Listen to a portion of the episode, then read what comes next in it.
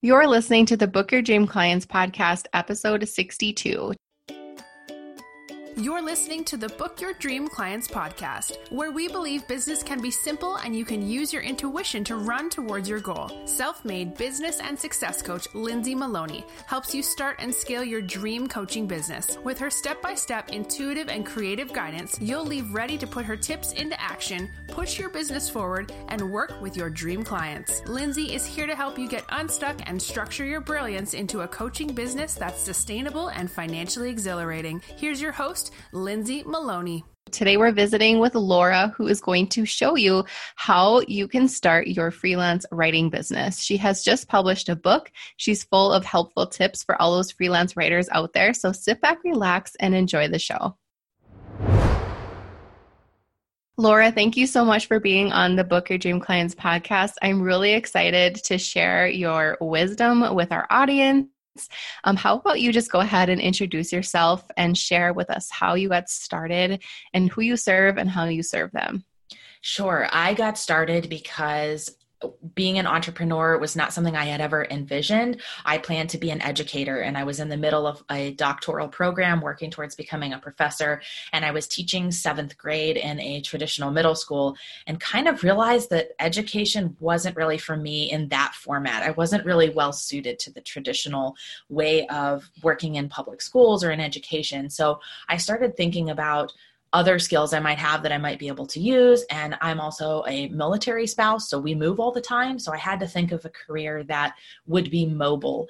And so I thought, well, what if I tried being a freelance writer? And I launched what I thought would just be a side hustle and some extra income that has grown into a multi six figure copywriting business that's followed me through the eight moves we've done in 10 years for my husband's career.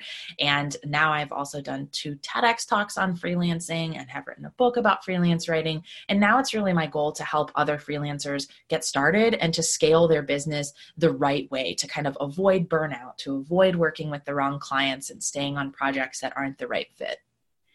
That's so interesting. So let's talk to those freelancers out there or the, the people who want to start a freelancing business because they want to um, just work from home like you did. Um, what are they kind of struggling with and what are their goals? So for beginners, the struggle is thinking that you don't have enough experience to do it. I see a lot of people who could be successful freelancers, but they're the only thing holding themselves back. So they're thinking, well, I don't have any certifications. I've never been paid to be a designer or a developer or a writer before. And that holds them back from getting started and you can learn a lot yourself so you should never sell yourself short. And then for those who are already working as freelancers their biggest challenge is when their business starts to grow quickly a lot of times the clients they're bringing with them to the more intermediate or advanced level of freelancing and income are not the right clients to sustain a consistent six figure income. So they've built their business and they've been successful but kind of what got them there isn't going to get them to the next level Oh, that's so true for every business. What got you here isn't going to get you there. Um, when you first started um, freelance writing, were you kind of doing everything or were you more niched into the work that you did? I took on all kinds of projects when I got started because frankly, I didn't know what I was doing and I didn't know where the demand was. So I wrote about everything from how to get rid of bed bugs to planning your wedding to what to mm-hmm. do if you're getting a divorce. I mean, it was really all over the place. And I found that my niche was really in working in the legal space. I have kind of a background working with other attorneys, and my PhD program is in public policy. So I definitely had some connections there. And I like working with attorneys. I understand understand how they think. So a lot of my clients are in the legal space. And I found that that was really key to growing my business, to having a niche where I became the expert, where I became the known person for doing that particular thing. It also meant that my brain wasn't hopping all over the place with different types of topics every day as I was writing for clients. So I've been niched for the last six years now, pretty much working with legal clients. And I take some other projects here and there if I feel like it's a good fit, but legal is really my favorite place to be. I think that's such a common evolvement with entrepreneurs is they think they can help everybody and like you mentioned all of the different things you wrote about and it was probably really hard for you to sit down and focus on writing about this because you just wrote about that. And I think that's where a lot of people get um, into the struggle because they're trying to be everything to everyone. Do you agree? I completely agree. You can't be everything to everyone. And I think the more that you can niche down, even if it's your you've got two or three different industries or two or three different types of projects you like to specialize in, it allows you to become the expert so you're better at what you do and then the clients you get refer you to other clients like them and it ultimately helps you streamline your day, not feel overwhelmed or like you're being pulled in 10 different directions. And it also helps your clients because they get better results simply because you spend so much of your time doing things that, that help other clients just like them. So you just published a book. Yes. And let's talk about that. So, what kind of people are reading this book and what are they looking for? Um, what are the answers that they're looking for when they read it? When I got started in 2012, there were not a lot of resources out there for potential freelance writers, especially online. There were lots of things about here's how you pitch magazines and here's how you can try to become a journalist. And that wasn't really what I was interested in learning. So there's a lot more resources now. But I wrote this book, How to Start Your Own Freelance Writing Business, as the guide I wish I had had when I started. So it's a very realistic picture of what it takes to get started, how to set your rates, um, the mindset that you need to be successful, how to set deadlines and a schedule, even if you're still working a full time job and trying this on the side. Some of the characteristics that I've found a lot of freelance writers have in common when they're successful, it's really designed to help people get a better picture of what it truly looks like to work as a freelance writer, either part time or full time, and how to prepare yourself for that if you're thinking about it. So, freelance writers can specialize in so many different ways. So, the more traditional models have been pitching magazines, becoming a journalist, or even selling personal essays. And there's lots of people who are successful with that. But when I got started, I saw the potential with just the amount of content that needs to be published to the internet. Every business that is successful in the online space is or should be doing some form of content marketing. So that's blogs, websites, email newsletters, landing pages, product descriptions, brochures, you name it. Um, there's a huge amount of need for web based writing. So today, a lot of people who have a way with words or really enjoy writing about different topics will work as freelance writers they can create everything from white papers to blogs and you know all across the board in between even people who help academics flesh out their ideas and their research, writing cover letters and resumes, any type of written content that you can imagine is something a freelance writer could specialize in. And the main idea is that most of my clients don't have the time, the interest, or the ability to want to write content for the web. So, a lot of what I do is designed to help my attorneys rank in the search engines. We're speaking to their end reader, but it's all SEO optimized content. So, search engine optimized content that kind of sends signals to Google to help that website rank for the right keywords. And I saw the potential with that as more beneficial than pitching a magazine, which can take three months to hear back from the editor and you get published once. Because online businesses need to publish content regularly, it's never been a better time to be a freelance writer because you can get recurring work. Mm, yeah, that that's a really great point to make. Um, recurring work because it's great to get you know probably a big contract, and then when you're done with it, you're like, okay, now where is the next one coming? So setting up that recurring income is definitely going to help you build your business. So what does it mean um, for a freelance writer who is you know doing all this stuff? How do they kind of narrow it down a little bit? What's some processes that you use to just work with lawyers? Right. So, the first thing to consider as a new freelance writer is what types of projects you succeed with the most. For me, even though I've written a book, I don't really love writing books for other people because it's a really involved process and it can take six to eight months or longer. So, for me, I knew that I was best in the sweet spot of writing blogs that are one or two pages long.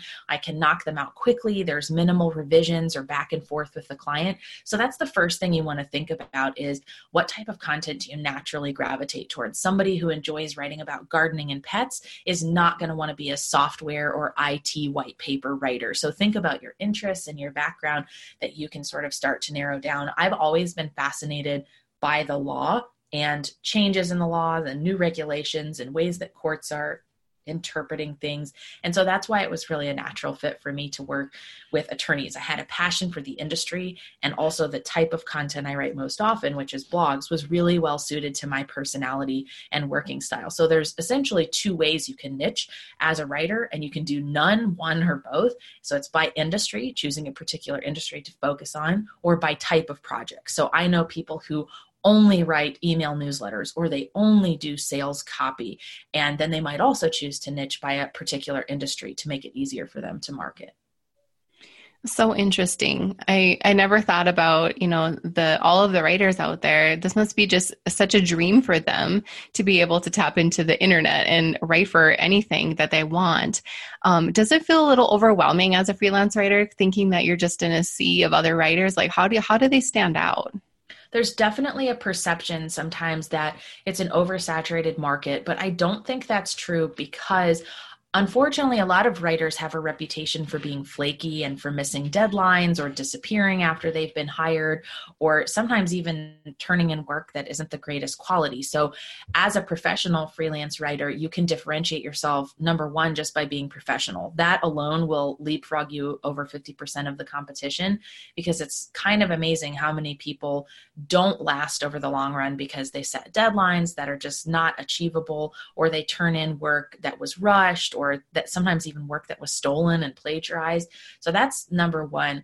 And also just thinking about what is that unique value proposition that you bring to the table. For me, I guarantee that all of my work is original. And I also do research for the individual state. So attorneys don't want to have Texas laws referenced in an Arizona blog. So the fact that I specifically say, yes, I'm going to make sure it's the terminology used in Arizona, it's the statutes used in Arizona, it's going to be most relevant for your prospective clients. And I, I do error free work and it includes the whole process to get a blog SEO optimized. So that's how I stand out from my competition is uh, uh, invoking a little bit of that fear of like with my clients, it's high stakes if they make a mistake. They could get a complaint from the State Bar Association, or if they use a stolen picture, they could get a takedown notice from Getty Images regarding copyright. So I very much focus on, you know, I write content that's best for your website while taking all of these unique considerations into you know my process of creating content. Mm, that's very interesting. So if somebody wants to you know get this get their business going or take the next step What's some easy ways for a freelance writer to be found, not just on their website? What are some other unique ways people can get discovered for their work?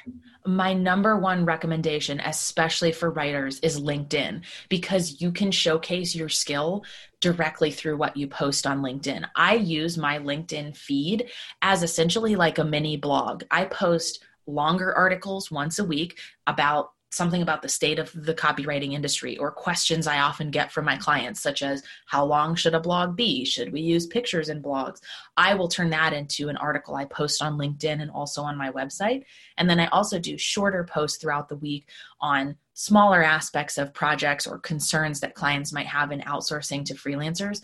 I get found a lot by recruiters. I show up a lot in searches for freelance writer or legal copywriter, and that helps promote my business over the long run. Especially being a writer, it's great to showcase my style and words on LinkedIn because then a client can already tell if they like my style and then they can reach out to me or when I pitch them, they see that I'm really active and it's it almost looks like I have this thought leader role because I'm consistently posting about legal marketing and copywriting and it's a great way to position yourself and expand your connections with ideal clients. I love that. And your audience, you know, lawyers, they're going to be hanging out on LinkedIn rather than Pinterest. They're, that's not where they're probably hanging out. So it's important to, you know, pay attention to where your audience is hanging out and then put out the content there. You don't have to show up everywhere. Like I'm guessing you're not putting things out everywhere like you are on LinkedIn. Yes, you always want to tailor what you're marketing to where your people are hanging out. So, if your prospective clients are lifestyle bloggers, they might be hanging out on Pinterest. So, how can you tailor some of your marketing to make sure that everything you write is optimized for the Pinterest algorithm and that kind of thing. So you want to think about your prospective clients. What are the challenges they have? What are the questions they have about outsourcing or whatever service it is that you do, and then try to find them on the platform where they're at. And that's where you should be the most active. So I'm the most active on LinkedIn for my legal freelance writing business because that's where my clients hang out and that's where it's the easiest for me to showcase what I do. Mm-hmm. Well, not only are you writing for your clients, but then you're writing for your own business too. So you don't want to just wear yourself thin by writing and putting things out every single uh, medium that you can possibly find. You, it, it'll work, but it's not scalable. Exactly. I often see freelancers that are saying, oh, well, I should do Instagram and I should do Twitter and I should do Pinterest and have a Facebook page and a blog. And it's like, let's figure out what your two highest converting marketing methods are. And we just focus on those. We don't try to do 10 things at once and do all of them mediocre what right we're going to try to do things at a very high level for the aspects of your marketing that convert most effectively. And I think that works so much better because it shows consistency on that platform rather than, you know, I tried to stick with, you know, writing a blog every single day and that lasted two weeks and now I haven't posted in two months. It's much better to be slow and steady and consistent. Oh, yes. I love that. It's such good advice because, like you said, you've been doing this for years. This wasn't something you thought of last month. And, like, all of a sudden, you have a six figure freelance writing business, right? This took you a long time to fill your way through. And I think it's like, I always picture like an actual funnel. Like, we start out doing so many things and then we really narrow it down into exactly what we're meant to do. And that requires time and just organic and natural evolvement. And it's something that we have to be okay with no matter what business we have, whether we're coaches or we have to be okay with that evolvement yeah, give yourself permission to change things in your company because just like we were talking about at the beginning, what worked in the past might not work now. So if you're doing something and you're no longer loving it or you're having trouble finding clients in that specific area, give yourself room to evolve and change. You know, for a long time I was doing 40 to 45 hours a week of freelance writing and thought like I really miss talking to people and boy my wrists are aching with carpal tunnel. What can I do different? So I said, I've had a lot of people ask me how to do this. How can I start coaching? How can I start a podcast about the art of being a freelancer and the business of being a freelancer to give me some variety and to shift things up a little bit? And by that point, I'd streamlined my freelance business to such a point where I could cut it down to 15 or 20 hours per week and still be plenty profitable while trying new things. So don't be afraid to make those changes. I think most successful business owners are very adaptable. They're always checking like is this still working? Do I still want to be doing this? How can I change things to make it better suited to my life? Awesome. Tell us about your Better Biz Academy. Yeah, I that's the website that I started to help get the word out there about freelancing, how people can run their businesses more effectively, all the things that I wish I had known when I got started and a lot of the questions that I get most frequently from freelancers who are new or kind of at the intermediate level. I wanted a place where I could help distribute that information. So I have online courses, I have a podcast that's geared towards more advanced freelancers who are looking to scale to the six figure point and some of the challenges that they face in getting there and staying there. And I've it's really been fun to get to build a community of other freelancers and get to hear what freelancing looks like for them because it's so different. And that's what's so cool about freelancing. I have coaching clients who travel the world in an RV and work whenever they get hooked up to Wi Fi. And I have some that can only do this 10 hours a week. So they focus on streamlining as much as they can in those 10 hours. And it looks different for everyone. And that's what's so cool about it. You get to make this work for how you want it to look in your life. I love that. I think when we decide to start a business online, no matter what business it is, we have to remember that we are in charge of designing the entire model. So it's important to always design it in your favor. And you, by you creating things that you wish you had when you started, that's just going to help speed up the process for somebody else. And that just creates a big ripple effect. And that's what I love about, you know, those, those pioneer entrepreneurs who are, you know, okay, this would have been really helpful eight years ago when I started. Here, just take this and I'll speed up the process for you. Yeah, if I can help you avoid a few of the challenges that I face, or if we can get you to that next point in your business faster than you trying to figure it all out on your own and going through trial and error, that's really my goal. I love it. All right, Laura, this was such a good conversation, and I'm sure there are people who want to find out more about your book and all of the things that you do online. So, um, what where can people find you? Well, you can find my blog and podcast at betterbizacademy.com. And then the book is available wherever books are sold. But if you want to check it out on Amazon, go to freelancewriting101.com and that'll take you right to the Amazon page for the book. And you can kind of see what it's all about, what the chapters are that are in there too. Awesome. We'll put all of those links in the show notes so you guys can go find Laura's book and get it and read it. And then tell Laura how much you love it. And also go visit her on her in her Facebook group and on her LinkedIn if you want to go see how she makes the magic happen with her writing business. Thank you so much for being with us, Laura. This was a great conversation. Yeah, thank you.